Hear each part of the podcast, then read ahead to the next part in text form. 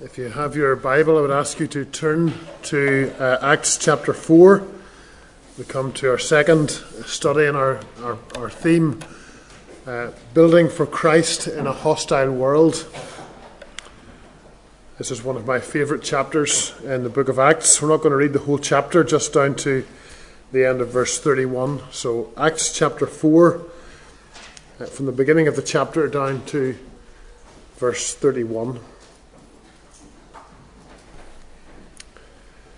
Let's hear God's word together. And as they were speaking to the people, the priests and the captain of the temple and the Sadducees came upon them greatly annoyed because they were teaching the people and proclaiming in Jesus the resurrection from the dead. And they arrested them and put them in custody until the next day, for it was already evening. But many of those who had heard the word believed and the number of the men came to about 5,000.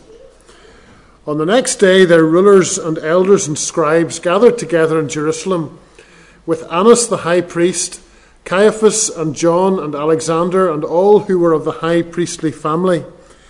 And when they had set them in their midst, they inquired, or it's Peter and John, by what power or by what name did you do this?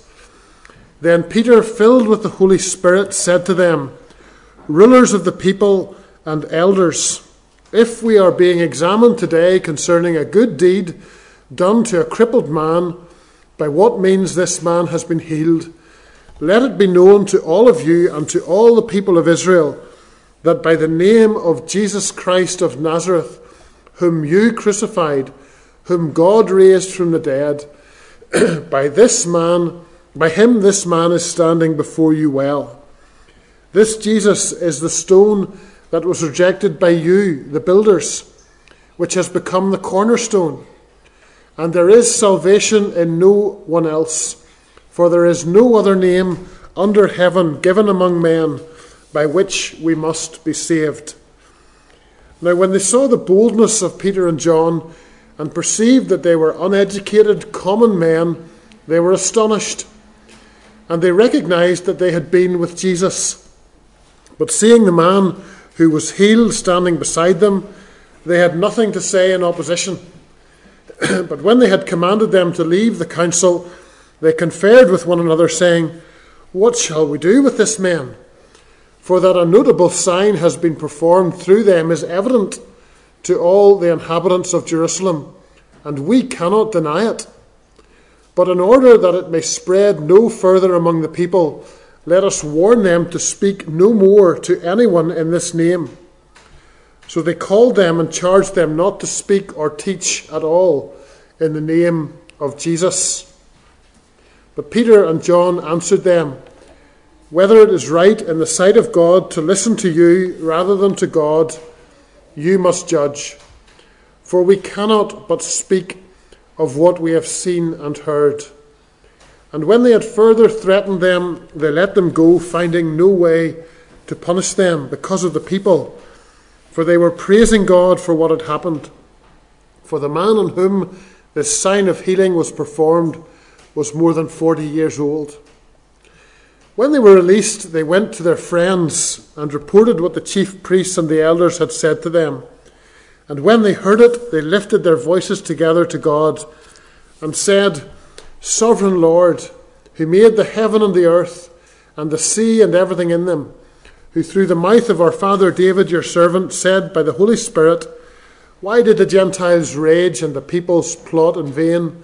The kings of the earth set themselves, and the rulers were gathered together against the Lord and against his anointed.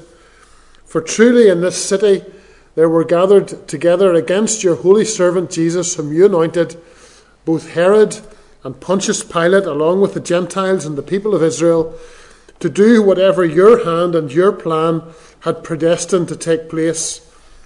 And now, Lord, look upon their threats and grant to your servants to continue to speak your word with all boldness, while you stretch out your hand to heal, and signs and wonders are performed through the name of your holy servant Jesus. And when they had prayed, the place in which they were gathered together was shaken, and they were all filled with the Holy Spirit and continued to speak the word, the word of God with boldness. Amen. Pray for God's blessing on this reading and preaching of His word. Let's pray together before we come to uh, look at God's word together. Father, once again we uh, bow in your presence under the reading and the preaching of your holy and infallible word.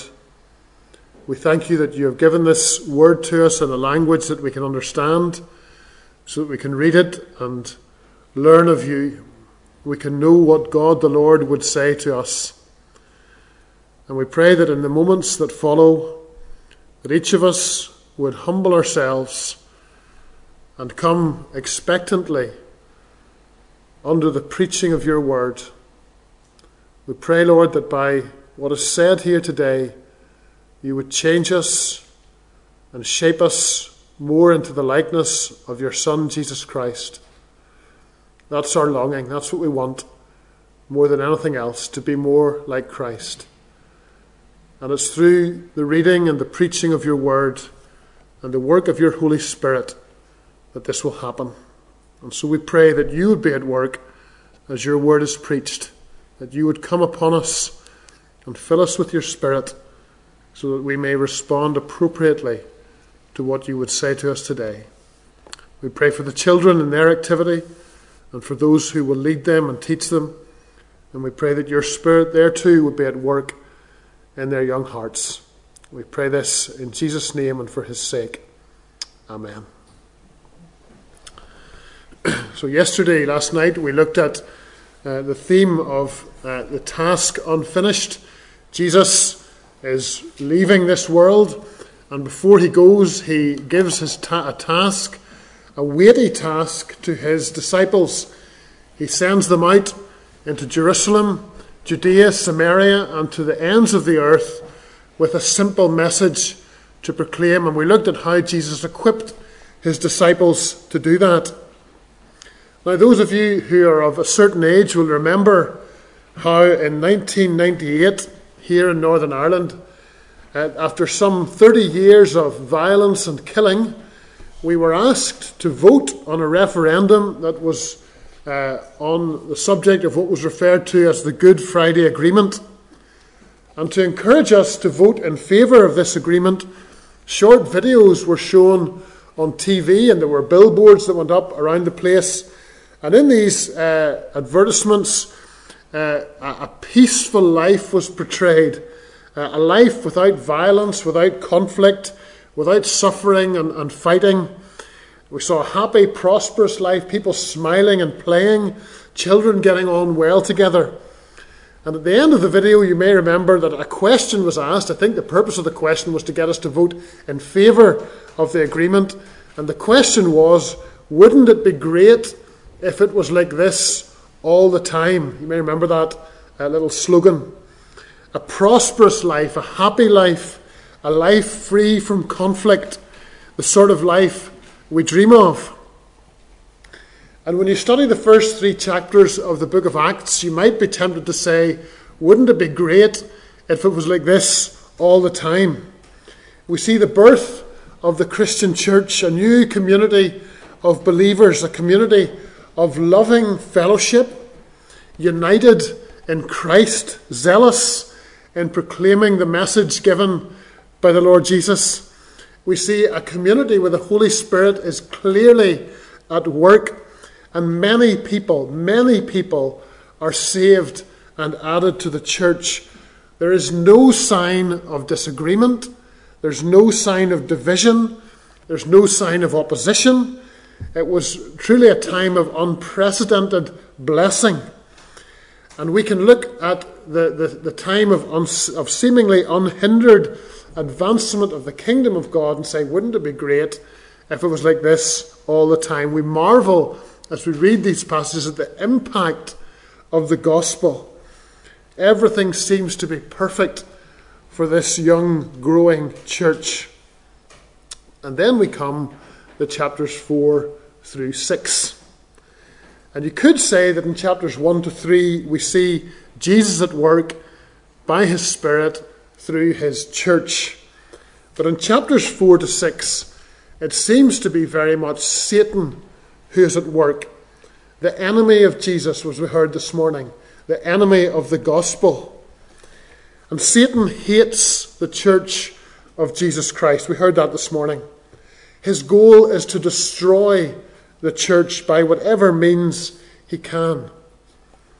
And in chapter 5, we see Satan behind a moral failure within the church.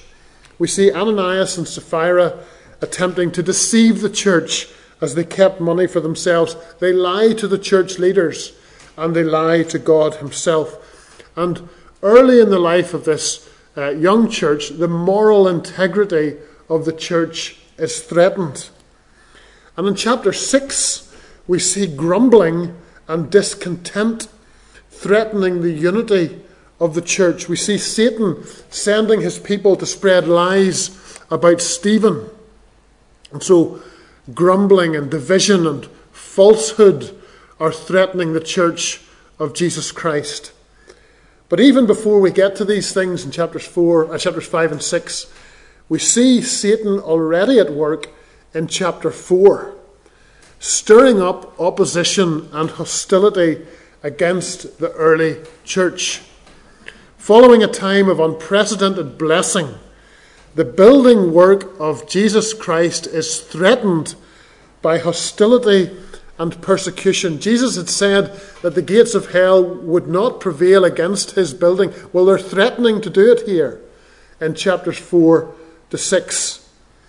And I want us to look and to analyse the opposition facing the church this morning, uh, this afternoon rather, and to see the nature of the opposition to the gospel, and then to see how the believers reacted. And we'll see that the opposition faced then is not so different from the opposition we face now. And so our reaction should not be so different from the reaction of the church uh, way back in the time of the Acts of the Apostles.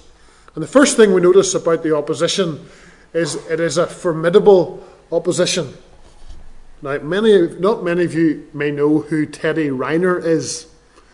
If you lived in France, you would all know who Teddy Riner is. He is our great Olympic champion. I say our, that's Yes, he's our great Olympic champion, and he's a judo champion. Now, if you were asked me to ask me to face up against Matthew in a judo match, I don't know what you call it. You call it a fight or a combat or a match. Uh, I wouldn't be, without wanting to boast, uh, I wouldn't feel I would need a lot of boldness to go head to head against my nine-year-old son Matthew. The prospect of facing him uh, in judo doesn't intimidate me too much. But if you were to tell me that later on this evening I were to go up against Teddy Riner, well, I would need a great deal more courage or a very good place to hide. Uh, he's a 10 times world champion, two times Olympic champion, a completely different prospect of facing Matthew. And the bigger and the more formidable the opponent we face, the more boldness we need.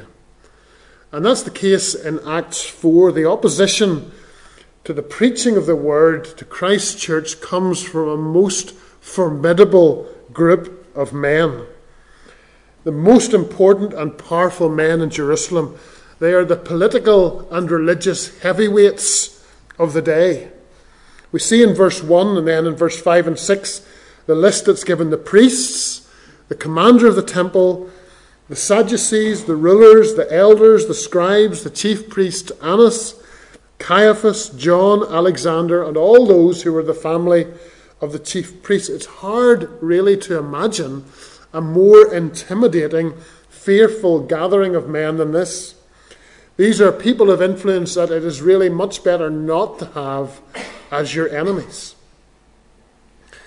And they are all, they're usually, they don't get on usually together, but here they're leaguing together against the name and the gospel of Jesus Christ. Commentators would tell us that there were about 70 of them. And here they placed Peter and John in the middle of them. We read that in verse 7. They set Peter and John in their midst. Two men surrounded by the 70 most powerful and influential men of the country. They're all gathered together in their official garb, all looking very angry. Verses 17 and 21 speak of the threats they made against Peter and John. Here are men who could really hurt the disciples. And so here's a formidable opposition. That's not all that it is, it's also an angry opposition. It would be bad enough to face Teddy Riner if he were in a good mood. But imagine insulting him and mocking him and then going into combat against him. Well, you just don't do that. And this passage shows us the apostles find, surrounded by angry people. Verse 2 tells us the religious leaders are greatly annoyed. Why, why are they so annoyed? What has put their noses out of joint? Why are these people so hostile towards the disciples? Our text gives us several clues and several reasons. Firstly, there are theological reasons that have made them angry. If you look at verse 2, we see that the Sadducees oppose the teaching of the resurrection from the dead. They don't believe in the resurrection, they don't believe in miracles or angels or anything that they can't prove or explain. And so they're, they're opposed to this teaching, they're angry about it. And we see also that there's religious and intellectual snobbery and jealousy. In verse 13, Peter and John are described as uneducated common men. It's as if the religious leaders are saying, how can these people, with no formal religious training, no history in a rabbinical school, how could they possibly be so successful? We are the educated people. We are the trained theologians, not them. This shouldn't be. And they don't recognize the authority of the disciples. They ask him in verse 7 By what power or name did you do this? And then when you turn to chapter 5, verse 17, we see that they were filled with jealousy. Before the people listened to us, they followed us, they, they were our fans, they respected us. But these men have 5,000 new followers. We've never had that. We've never seen that success. So there's jealousy on the part of these men. And there's also a feeling of powerlessness. They're confused because there are things going on that are outside of their control. They can't manage them, they can't control it. There are thousands of people listening to the preaching of the disciples, thousands of people believing who follow Jesus. And where's this all happening? In their temple, on their patch. They were supposed to be in charge. They were supposed to, to rule there, not these uneducated men. And so they feel threatened by something that is way bigger than they are. All sorts of reasons to explain their angry opposition. But the bottom line, at the heart of their hostility, their opposition, it's the content of Peter and John's message. First, they preach the name of Jesus.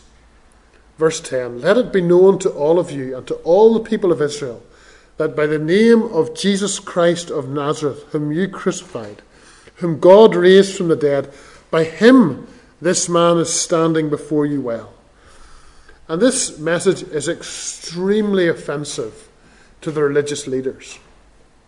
Well, why is it so offensive?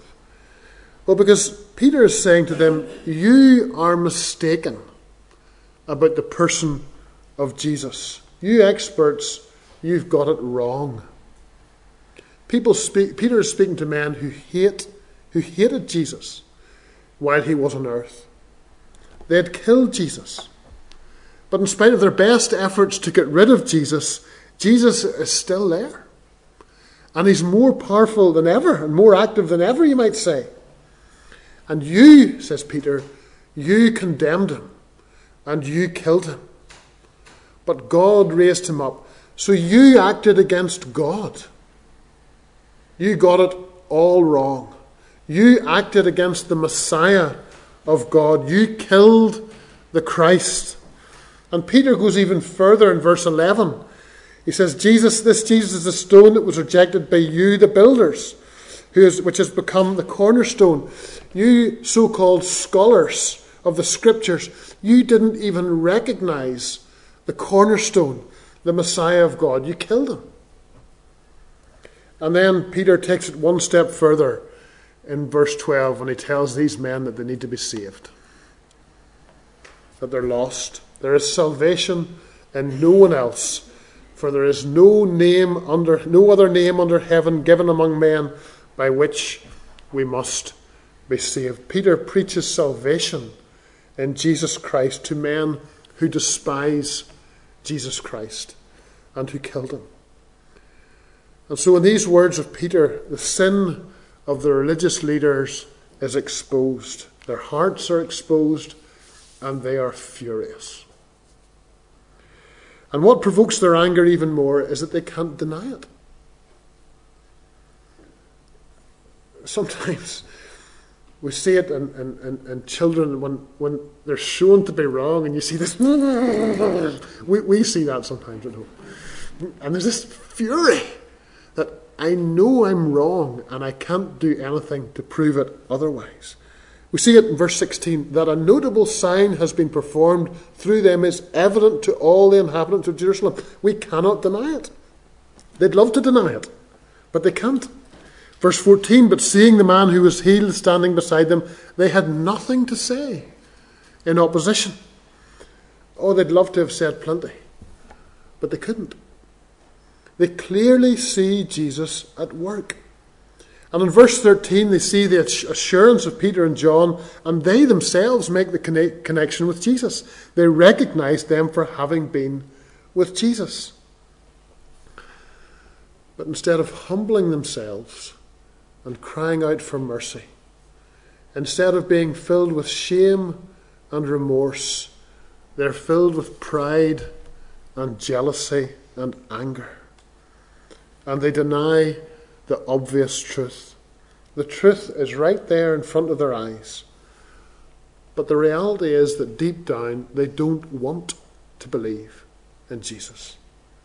They refuse to say that they're wrong. They refuse to repent and bow before Jesus. They see that lives have been changed. They see the lame man changed by the power of the name of Jesus. But they refuse to have that same Jesus change their lives.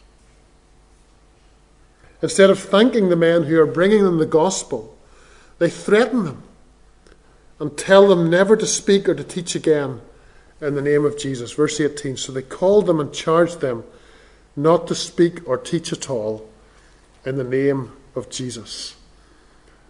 So a formidable, angry, violent opposition. So, what do the disciples do? When you're told to stop teaching about Jesus, when you're told to stop saying Yeshua, wasn't that wonderful what we heard this morning? You can give me a bad mark if you want, but I'm going to keep talking about Yeshua. When they're threatened by the same people who killed their Lord, what do they do? What would you have done? Time to move on? Time to keep the head down. Well, that's not what we see. And it's immediately evident that the disciples are not intimidated by the opposition from religious leaders. In verse 7, they are asked, By what power or by what name did you do this? And it would, e- it would be easy for the disciples to have watered down their message here, not to, it was not to upset the religious leaders. Peter could have said, It was by the name of God that this man was healed. That would have been true. Jesus is God. That would have, that would have pleased the religious leaders. That perhaps would have opened a, a door for further conversations with the religious leaders. Perhaps that would be wise to just water down the message here. Don't get them annoyed, Peter. Just say it was God that did it. That would be right. They would have nodded approvingly. But what Peter says is not in any way vague or ambiguous. Peter could not be more frank or direct in verse 10 by the name of Jesus Christ of Nazareth. And just in case you're in any doubt as to which one, whom you crucified, whom God raised from the dead, by him this man is standing well before you. Peter must have known that this message would cost him dearly. He and John are at the mercy of the most powerful men in the land, men who hate the name of Jesus. But that doesn't prevent him from confidently proclaiming the name of Jesus. And what is remarkable here, truly remarkable, is that the last time we saw these religious leaders gathered together, it was to judge and condemn Jesus. Now, what was Peter doing while that was going on? He was cowering away, terrified that someone might ask him, Were you not one of his disciples? He was denying his Lord three times. Do you see the transformation? How do you explain that this once fearful man who denied his best friend three times now announces fearlessly and with full confidence in front of a much more intimidating audience? What enables Peter to speak with full confidence, full assurance? And what will help us to speak with full assurance and full confidence when we're threatened, when we face that hostile reaction? There are several things that we see in this passage that explain Peter's confidence and boldness, which I believe will help us as we build for Christ in a hostile world. Let's look at them together. The first thing is simply obedience to the Lord. Obedience to the Lord. At the very beginning of this book, Jesus gives a task to his disciples. We saw that last night. You will be my witnesses in Jerusalem. They're to talk about Jesus, preach in the name of Jesus, announce salvation in the name of Jesus in Jerusalem. And so here the disciples are simply obeying Jesus' command. And that explains what Peter says in verse 19, where he says, Is it right before God that we obey you rather than God? This is a question of obedience. We've been called to speak of Jesus, and we will obey. Jesus says, Talk about me. The religious leaders say, Don't talk about him. Whom are they to obey? when our world tells us to be quiet about Jesus, and Jesus says, You are to be my witnesses, well, we can't do both. Whom are we to obey? Proclaiming the gospel is a matter of obedience. So we see obedience to the Lord. The other thing we see, next thing we see is a fullness of the Spirit. And of all the things that we see in these verses which explain the assurance and the confidence and the audacity of the disciples is perhaps what we see in verse 8. So Peter, filled with the Holy Spirit. Here is the transforming power of the Holy Spirit. Here's what Jesus promised to his disciples when he said, You will receive power when the Holy Spirit will come upon you. And time after time, friends, in the book of Acts, we see that when people are filled with the Holy Spirit, what do they do? They speak about Jesus. It's very simple. Those who are filled with the Spirit speak of Jesus. They bear witness to Jesus. Look at verse 31. They were all filled with the Holy Spirit and spoke the word of God with boldness. That's the role of the Spirit. It's one of the roles of the Spirit. To, to Give us courage and boldness to talk about Jesus. And so, when any Christian, we notice in verse 31, they were all filled with the Spirit. It's not just Peter and John here, they were all filled with the Spirit. So, when any Christian is filled with the Spirit, we know he will know or she will know the Spirit's help in speaking of Christ, speaking the word boldly. And so we are to seek and to pray for the, the, the fullness, the indwelling of the Spirit. That same power that created the universe, that raised Jesus from the dead, the same power enables you to speak in full confidence. It transformed, just as it transformed, that power transformed Peter, so it changes us when we're praying to God and asking God to fill us with the Spirit so that we may speak boldly. And then we need to live by and use the sword of the Spirit, the Word of God, and the Holy Spirit will work to embolden us in our witnessing for Christ. So we see obedience to the Lord, we see a fullness of the Spirit. The next thing we see is a transforming relationship. A transforming relationship. The religious leaders may be hostile to the gospel, but they're not blind and they're not stupid. Verse 13 when they saw the assurance of Peter and John, they were astonished. They were astonished, but they had enough discernment to know and to understand where this assurance came from. And we see it later in the verse. They saw that they had been with Jesus. The disciples had been with Jesus. They had heard his teaching and seen his miracles. John had seen him on the cross. And above all, they had seen him risen from the dead risen from the tomb victorious over death, confirming all that he had taught previously. And they had spent 40 days with Jesus, and this vital living relationship with the living Christ is evident to all. That's, uh, it accounts for this change in them. What were they like before their meeting with the risen Christ? They were hiding away in fear. What are they like now after their meeting with the risen Christ, after having spent time with Jesus and being filled with the Spirit? All these changes come after their meeting with the risen Christ. So Peter himself in verse 20 speaks of Jesus' influence of them. We cannot but speak of what we've seen and heard. We've seen him, we've heard him, and we have to talk about him. And such is the impact of the risen Christ that being silent about him is really not an option. Being with the risen Christ fills the, the disciple with the desire and with the boldness we need to speak of him. And I recently had the pleasure of speaking. We showed you a photograph of her uh, earlier. I recently had the speaker, the pleasure of speaking with the boss of one of the ladies in our congregation a godly, Christ like saint. And he spoke in glowing terms of how she glows and how joyful she is, how she's generous and kind hearted.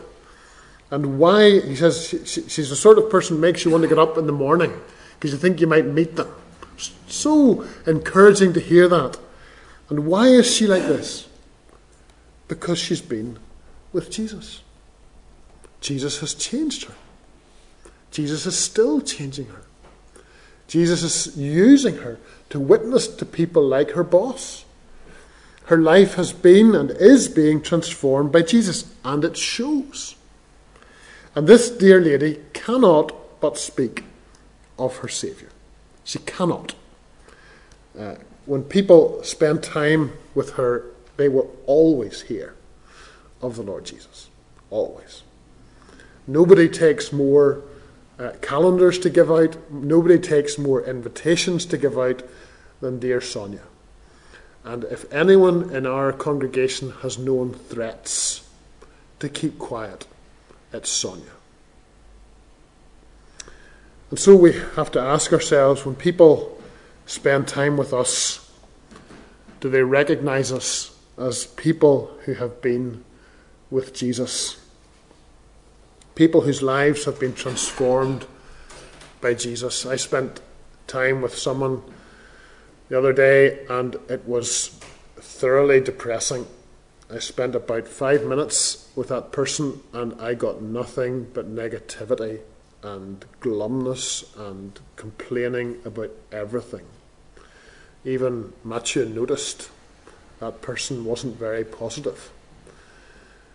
And the opposite should be true, should it not, of when people spend time with Christ's people.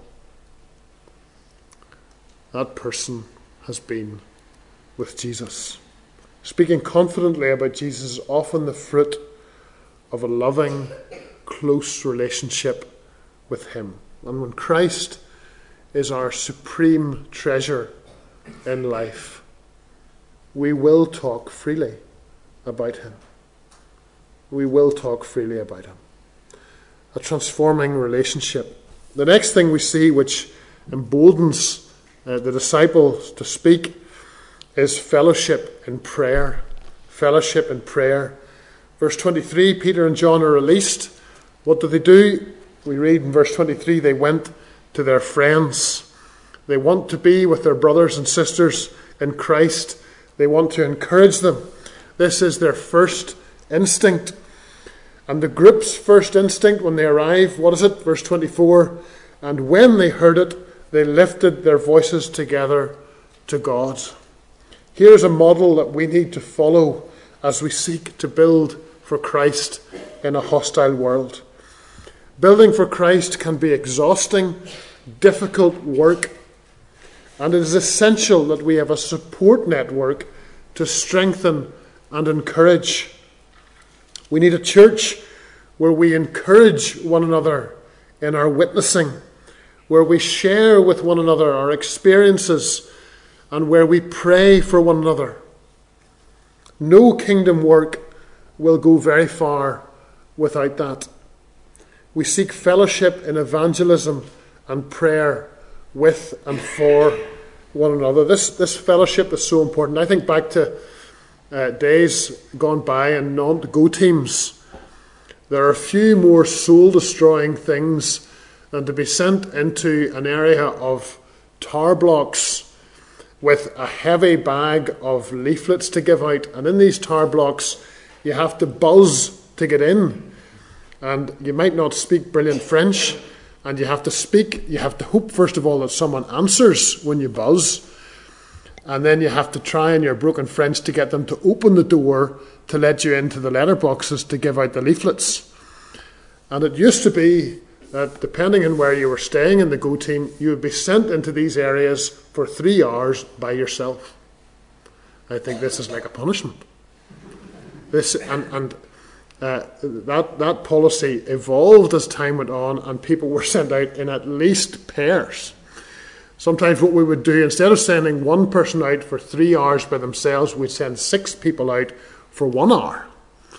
And the, the encouragement that came as you come out of one apartment block and you would see someone in the apartment block beside you, and you go and talk, Did you get in? Yes, I get in. I haven't got in. Come on, you help me here. And we'll pray together. And the, just the encouragement that that comes that you're not alone.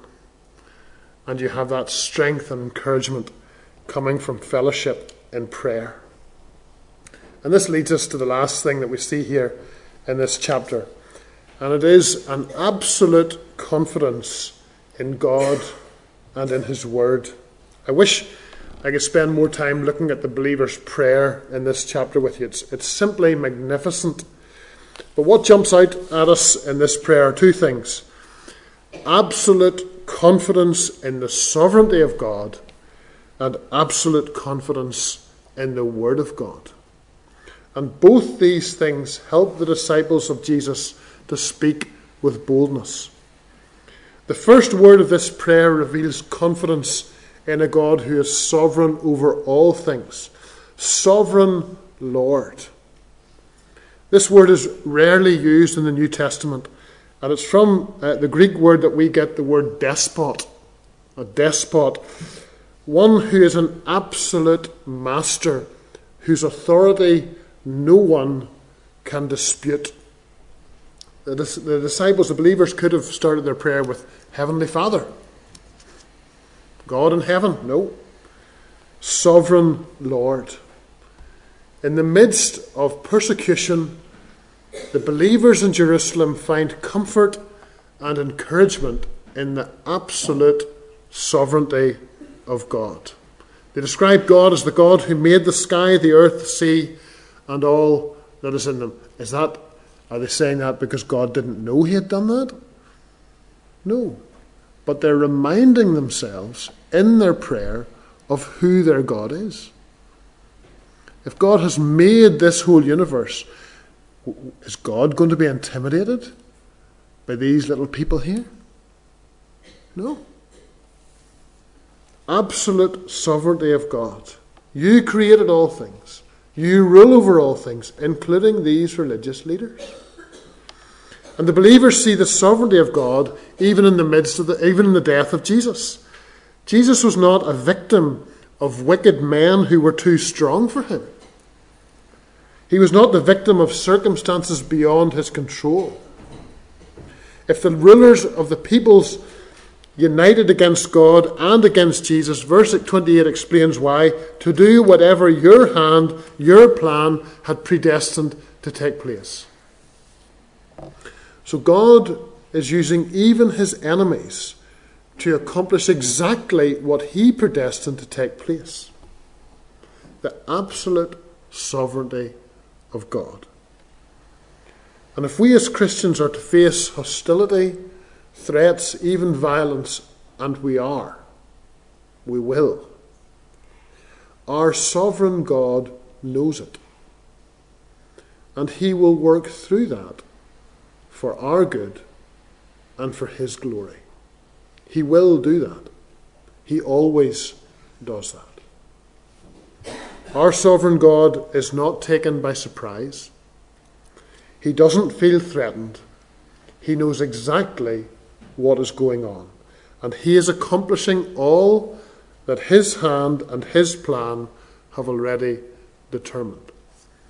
Our first builder in the project in Nantes was a disaster. He just didn't ever turn up. He lied to us, he stole from us, and you thought, why would this happen? Why would this happen? Well, it didn't take us long to discover why that would happen because the second builder, it turns out that one of the ladies in our congregation, her husband works for the second builder. And that husband is particularly hostile towards her, his wife's faith. And so, God sovereignly overruling that one of the most hostile people to our church ends up building our church and spending time with people that he was suspicious of, that he despised, and was angry with. And well, he hasn't started attending church yet, but his attitudes have changed. Or we can see a, softening in his attitudes. There are people that we would never have met had the first builder come and done his job. And with many of those people, it's with them that we've had the best conversations about the gospel. And so, did we enjoy what the first builder did to us? Were we able to say, Thank you, Lord, that this man has lied to us? and stolen from us? No, he, he was wicked. What he did was wrong. But God was sovereignly overruling for our good and his glory. And then we see confidence in the Word of God. The Word of God had already predicted everything. The opposition of the religious leaders, the death of Jesus, God had predicted it. Psalm 2 is cited, is, is quoted in this prayer in verses 25 and 26. And the psalm explains exactly what is going on in Jerusalem. And just uh, to open brackets, the man I've just been telling you about, the, the, the, the husband of this lady, he has come to church once on the Lord's Day when I was preaching on Psalm 2, and the title of the sermon is Why People Refuse to Believe. So he didn't, he didn't, he was, he was raging that day. He was raging actually um, angry, very angry against God. But we'll come to more of him in a minute. And this psalm perfectly describes opposition, a world of hostile opposition to God and his Messiah. God's word prepares us for this hostility. It gives us a framework for understanding this hostility. We read passages like John 16:33, "In the world you will have tribulation." But take heart, I have overcome the world. We read that, and so we're not surprised when we see opposition. There's comfort from God's word. And so we read this, and, and so when we meet hostility, we don't panic. We remember this is what God told us would happen in His Word. God is right. God, God can be trusted. And we don't, we don't wring our hands in despair, shouting, What's happening? And so, strengthened by the Spirit and strengthened by the Word, we can put our trust in God as we speak the truth with boldness. So, all these factors at work, the Christians in Jerusalem, what do they pray? This is marvellous. That God would stop the persecution, that God would get them out of there to somewhere safe. Verse 29 And now, Lord, look upon their threats and grant to your servants to continue to speak your word with all boldness.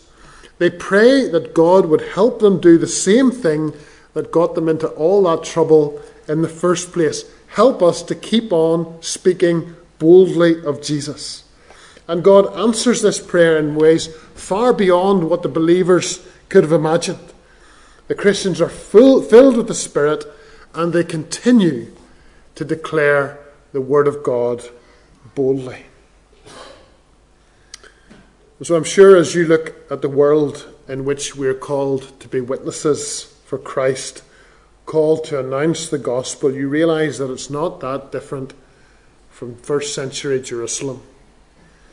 And we often ask ourselves the question why is there such hostility to Jesus? How can you explain what's happening in, in countries like North Korea and China? and Muslim countries, and more and more so here in the UK and in France. How do we explain violence against the church, against the people of God? It's not just indifference.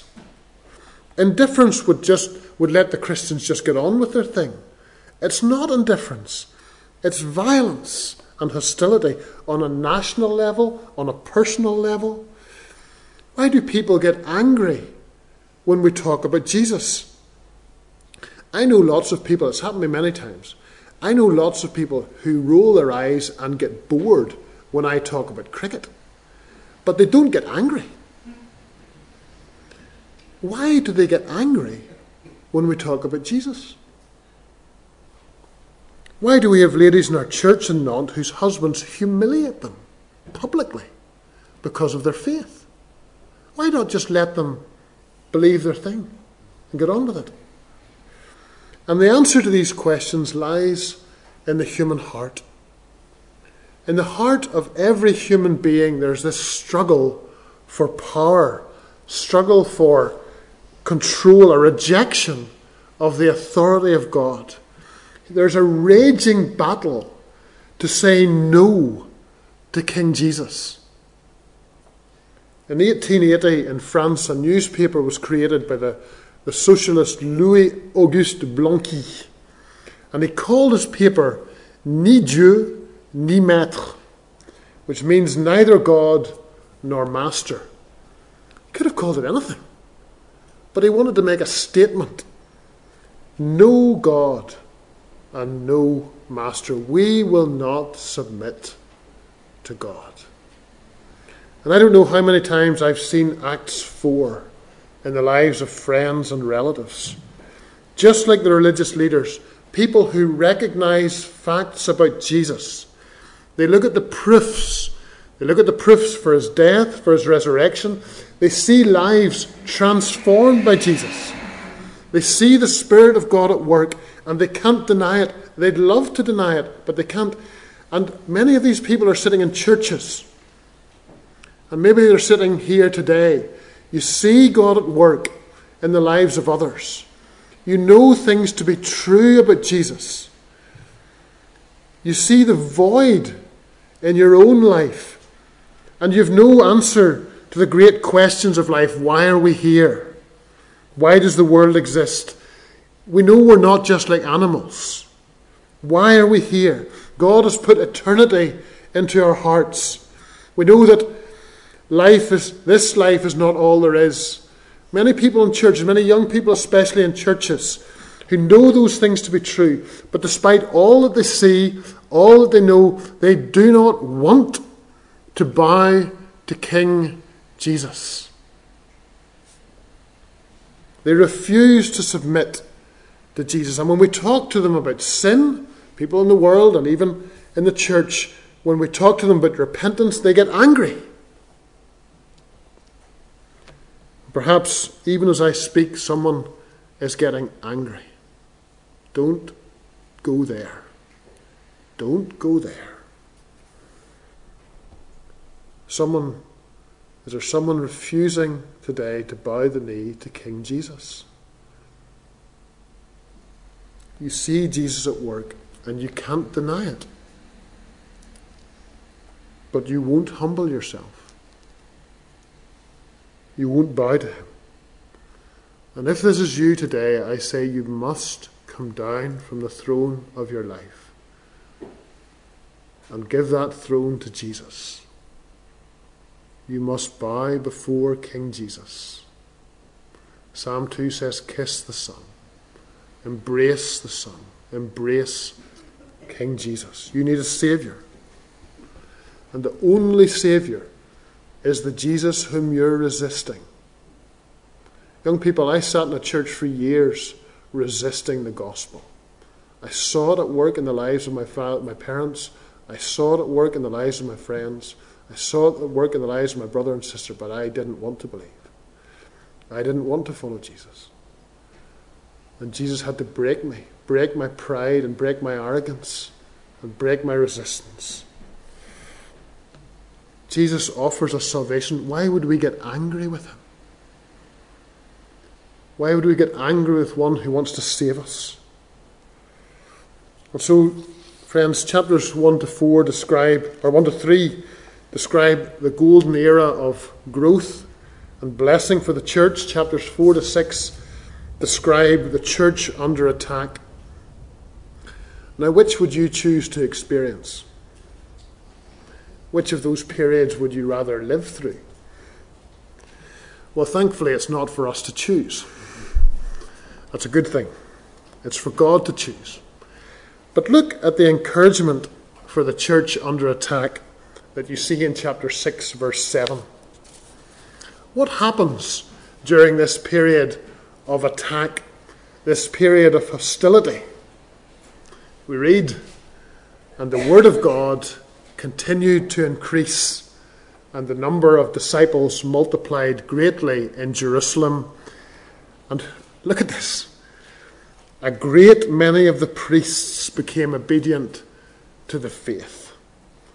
Satan is very busy, but God's word is preached. The Holy Spirit acts, and hard hearts are softened, and enemies of Jesus become disciples of Jesus. Jesus said that he would build his church he said there would be opposition, but friends, that opposition will not prevail.